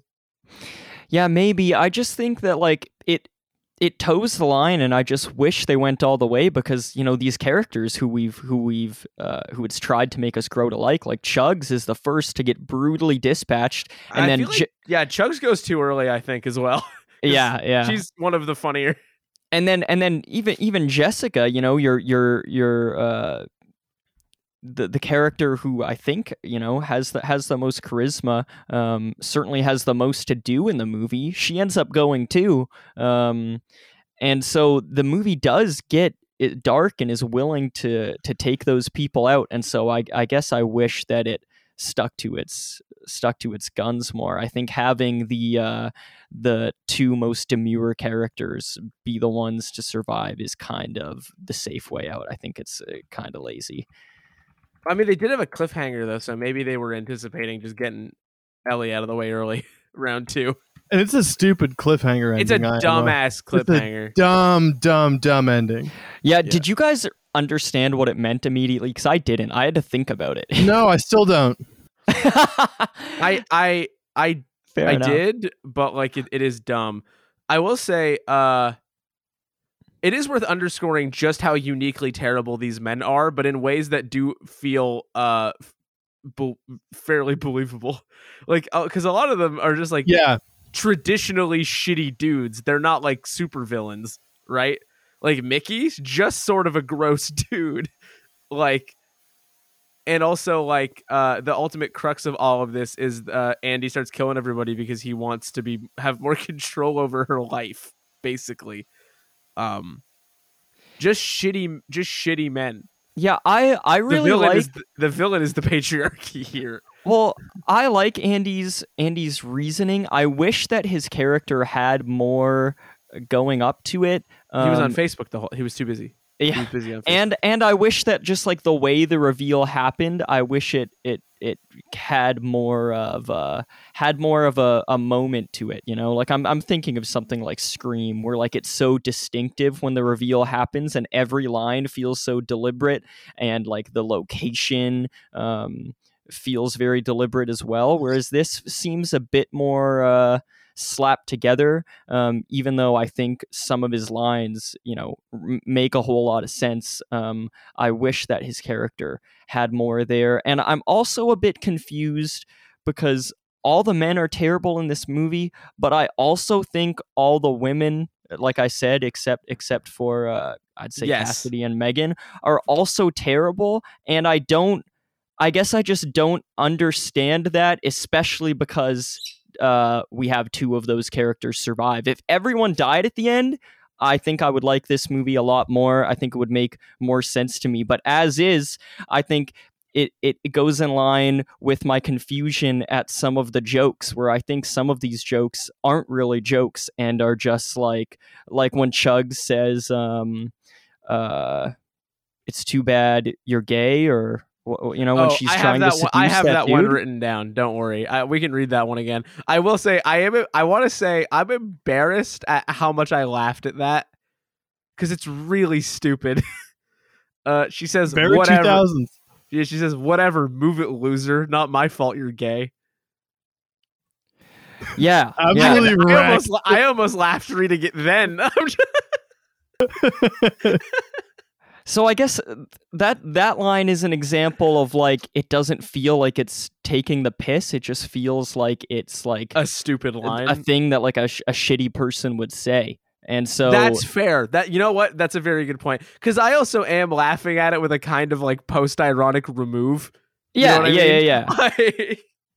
Yeah, and I th- and I think that's that's you know that's totally fair as well. But I think that that's just emblematic that line and the way that some of the awful characters survive in this movie, but like some of the awful characters get their comeuppance. I just I don't understand like what is supposed to be satire, what is supposed to be where the heart is. This movie just kind of feels like it's like a satire of women and a satire of men. Um, but it but then it doesn't actually take get take that irreverent woke enough. moralists. so yeah so i just uh I, I i struggle with some of it yeah that's more reasons why i don't all the way love it That's totally fair. Yeah, I don't know. I, you know how sometimes when I when I don't like a movie, I say that maybe it caught me on a bad day. I think I I- just I think I watched this. I think I watched Sorority Row exactly when I needed to. Well i thought i i thought about that actually when you said that for some reason it just hit and that makes me really happy because often it seems like stuff doesn't hit and i'm and i'm and i'm like oh man i wish corey saw this at like a different time i don't understand. last understand week. yeah i am i don't i am i gotta i am very curious about like i don't want to i don't think i'm like subject to random whims when it comes to my takes on movies but sometimes if i don't watch a movie like or i have to squeeze it in or like i feel rushed or something like i'm definitely doing the movie some element of a disservice I- I'm I- I guilty of that all the time. I can be a little it. fickle on that front where I'll just be like, I'll feel like I'm, it's like a chore that I'm doing, and then the movie doesn't have a chance. Unless it's like, I don't know, really good. so this one did you did did anything change in the way you watched it like did you watch it earlier than you sometimes watch these movies or something No, I wanted to watch it on Monday, and I actually watched it yesterday, and I wanted to start at five, and I didn't watch it until like seven thirty. Oh yeah. So, if anything, if anything, I put it mood. off, Yeah. and then uh, it just worked out anyway. I don't know. Lucky me, I guess. And yeah, I think it's just like it's doing a weird mix of things that I think just happened to work really well for me.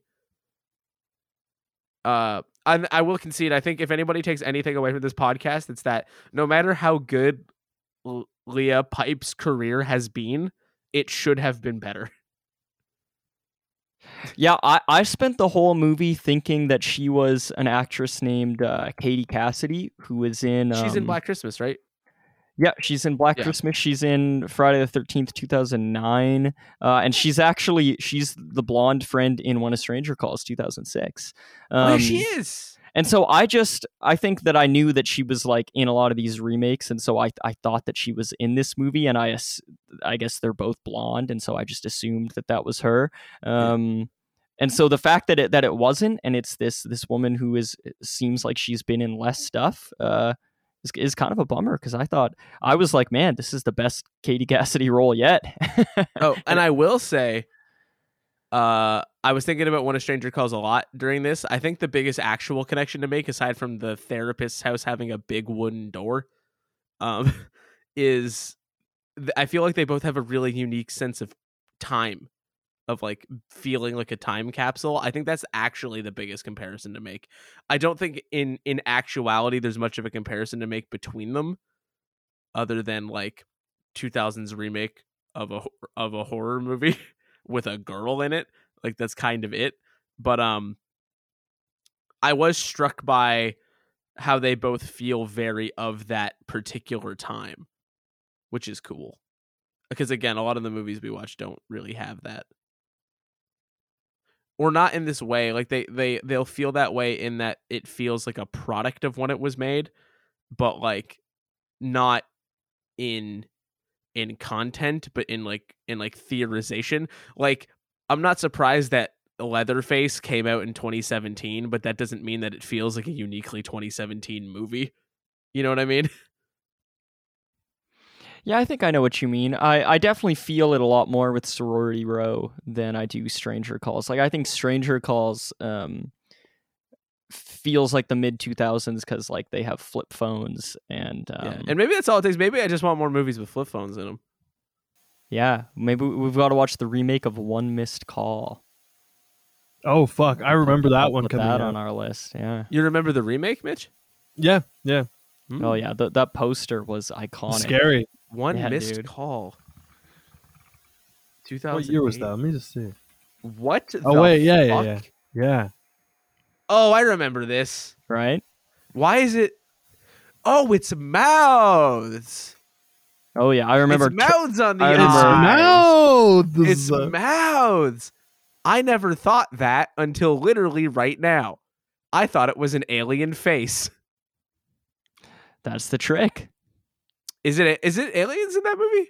I guess I don't know actually. I it's haven't seen the Takashi movie. Miike. Holy shit! I didn't realize that. No, the the Western Oh one. wait, is wait, wait! too? No, it is a remake of a 2003 Japanese film. Yeah. Oh, I was like, there's no way he did both. That's It's a fucking it's a remake of Takashi Miike. Okay. Uh, I, I wonder, yeah, is are the are the eyes a or eye mouths a misdirect or is it both aliens and they're doing a thing? I would. as- I think I've heard that the poster is is misleading, and the poster is way better than the movie. And I think that that would mean that there are no aliens, but I don't know. Yeah. I haven't seen the movie. Yeah, that is that is uh, extremely. I actually because I remember saying that I remember the sorority row poster, and I remember the poster for this, and I remember that fucking poster. yeah, yeah. It's a great poster. Are we all are we all set here? Do we think?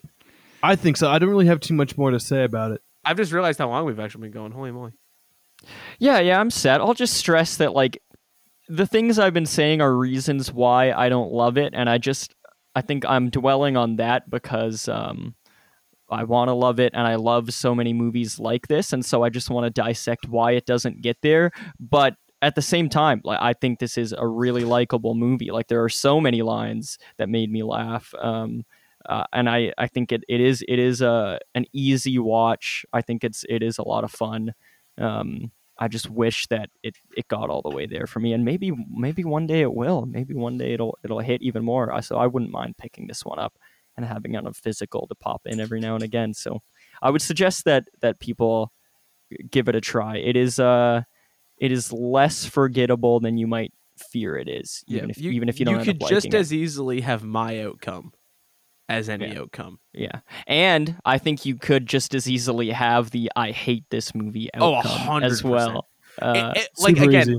uh, it's it's this is a funny thing to say, but like, it's a coin flip that I didn't fucking hate this movie. Mhm. I feel like I really Yeah. do feel that way.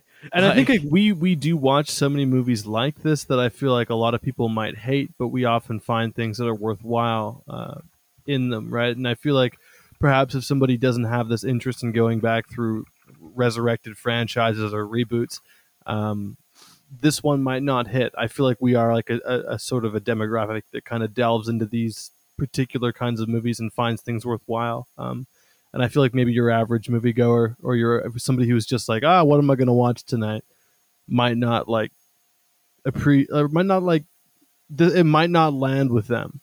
Uh, just like you know, I think I think so much so much of the time we spend looking for kind of like the diamonds in the rough, and I feel like so, like if you're just looking for something to watch, you might be less inclined to do that.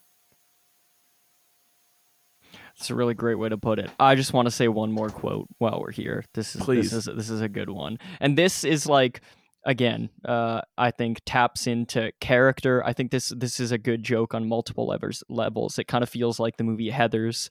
Um, it's when uh, Andy, who has been revealed to be the killer, uh, says to Oh, I think I says know what you're to the say. girlfriend, his girlfriend Ellie. He says, "We'll do Ellie together," meaning we'll kill Ellie together. He says, "We'll do Ellie together." You're always saying we need to do more stuff together. Oh, we picked so two good. different ones from that section. I have a different line written down from then. I wrote that down, but part of what I wrote down was when he says, "Now let's go kill Ellie, and we're off to my folks' house for some well-deserved R and R." Right? Yeah, yeah, that's good like, stuff. That and my note after that quote is, "This script is an all-timer." I was Yeah. just like, And uh, you know, watching this movie, I was really shocked that this j- does just have the slasher reputation. It was just marketed that way. Like even the poster, it looks like a Hostel type movie. It looks Yeah. gnarly. This is absolutely a horror comedy. Um, they should have leaned into that more in the marketing. I feel like the Yeah. poster is a little misleading. Yeah, th- this is this is for sure a horror comedy, and I think a lot of times it works. Uh, Mitch, what are we? Are we doing one missed call next week? Are we just getting right back in there? What's the What's the deal? Is it is it actually me? Yes, It can't be. yes, it can I just picked. no, it was mine, but I gave it to you because we did Avatar. So it's you again. Do, do you want me to give you my pick? No, because then we're just changing the order that they go in. It's your pick. You only picked Avatar because I suggested it, and then I picked Nightmare Alley because I basically gave you mine as a as a return policy. So it's it's your pick. Okay, I want to watch the. Uh, let me just looking at that. What's that? Sing I was I was gonna be like, we can't change the order because then now that I finally know what order that these picks go in, I'm gonna start getting them wrong again. I want to Yeah. watch the. I want to watch the 1983 remake of Breathless. Oh, okay. Is who's in that again? Uh, it's with uh, Richard Gere. Right. Yeah, Post American Gigolo, Richard Gere. I know Mark Kermode says that it's better than the Jean-Luc Godard movie, but he says that everything Godard makes is pretentious, and I kind of agree. So That's fine. I have not seen Breathless, so I don't care. The Sorry, original, Jean-Luc you mean? Godard. Yeah, I have not seen Breathless. you didn't watch it in, in film school, No. I don't think Liam? so. Have you seen it? Yeah, a few times. Yeah. Is it good? I love it. Huh. I've never don't seen this one, but I've I heard people saw- like love it or hate it. Vive So- sa vie was Godard, right? I saw that. Yes. Yeah, yeah, Yeah. yeah. I like that movie. I didn't like that one. I didn't like it that much either. Did I did I like it? I think I liked it. I remember liking it. I don't know. I think it's very dramatic when she dies in a hail of gunfire at the end, but otherwise it's it's kind of a sad movie. And that's pretty. That's it wasn't sad, scene, sad because of dying in a hail of gunfire. It was like that was the cool part. Uh, the, the way that I it was the way that I phrased that that it wasn't sad. It's a very tragic end, but I mean, what a way to go in the French New Wave. That's like the way that you go. You Yeah. know, the hail of gunfire. Should I watch Breathless before then, or is it cooler if I only see the remake of Breathless? I think it might be cooler if you don't see the Godard because I feel like I, I'm in. Yeah, I'll go in blind. I'm, I got it. I think you Corey's should like, I have to see less movies. Say no more.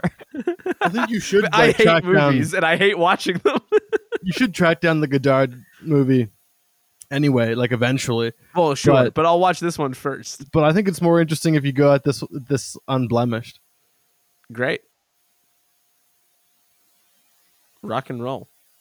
Uh, do you want to plug anything?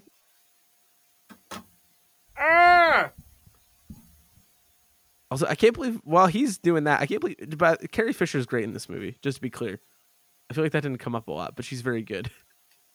Don't come near my girls. she gets like two scenes, but she's great. Yeah, I couldn't figure out how I felt about her her lack of scenes. It kind of just felt like a glorified cameo to me. But then That's fine. what she has is also cool. But I guess I, w- I wish there was more of her and we got to see her interact with the uh with the with yeah, the a little more Black Christmas more. energy. right? Because all yeah, Black Christmas. Because all she does is like she says how much she cares about the girls, but like we don't really we don't see it. Right. That's fair. Uh, do you have anything you want to plug while we're getting out of here? Well, this is ostensibly the end of the podcast. I have a film writing alter ego, Graham the Haunted Marshmallows. You can check me out on Twitter and Letterboxd at Graham the Mallow. You can find me on Twitter and Letterboxd at Mr. Corey Price, and you can listen to the other two podcasts that I do, uh, both of which will have new episodes by the time this comes out. Um, that is Strat 2 about F1 with our friend Callum, and MK Podcast with our friend Neil about Mortal Kombat ephemera and a bunch of other various bullshit. Uh, those are both available at mortalkombatconquest.ca and also your podcast streaming service of choice. Thank you all once again for listening to this episode of They Made Another One. They made another one. They made another one. I, I want to see how high I could get that. The answer is really not very. Um, you can find us all over the internet on Twitter at They Made Another, which is all one word, and on at TMAO. You can find episodes on Anchor, Spotify, Apple, and Google Podcasts, Stitcher Breaker, and everything else as They Made Another One. You can reach us via email at tmaopodcast at gmail.com with recommendations for future episodes, questions, comments, and I don't have a good I don't have a good joke one from this movie. Oddly. I can't think of a good thing to reference. So just send us normal emails. You don't have to do anything too crazy. We need a break from all your crazy emails. All your all your bananas emails. Um our fantastic thumbnail art is done by Jade Dickinson, who you can find on Instagram at Jade Sketches. And with all that out of the way, we're gonna catch our breath next week. And they made another one?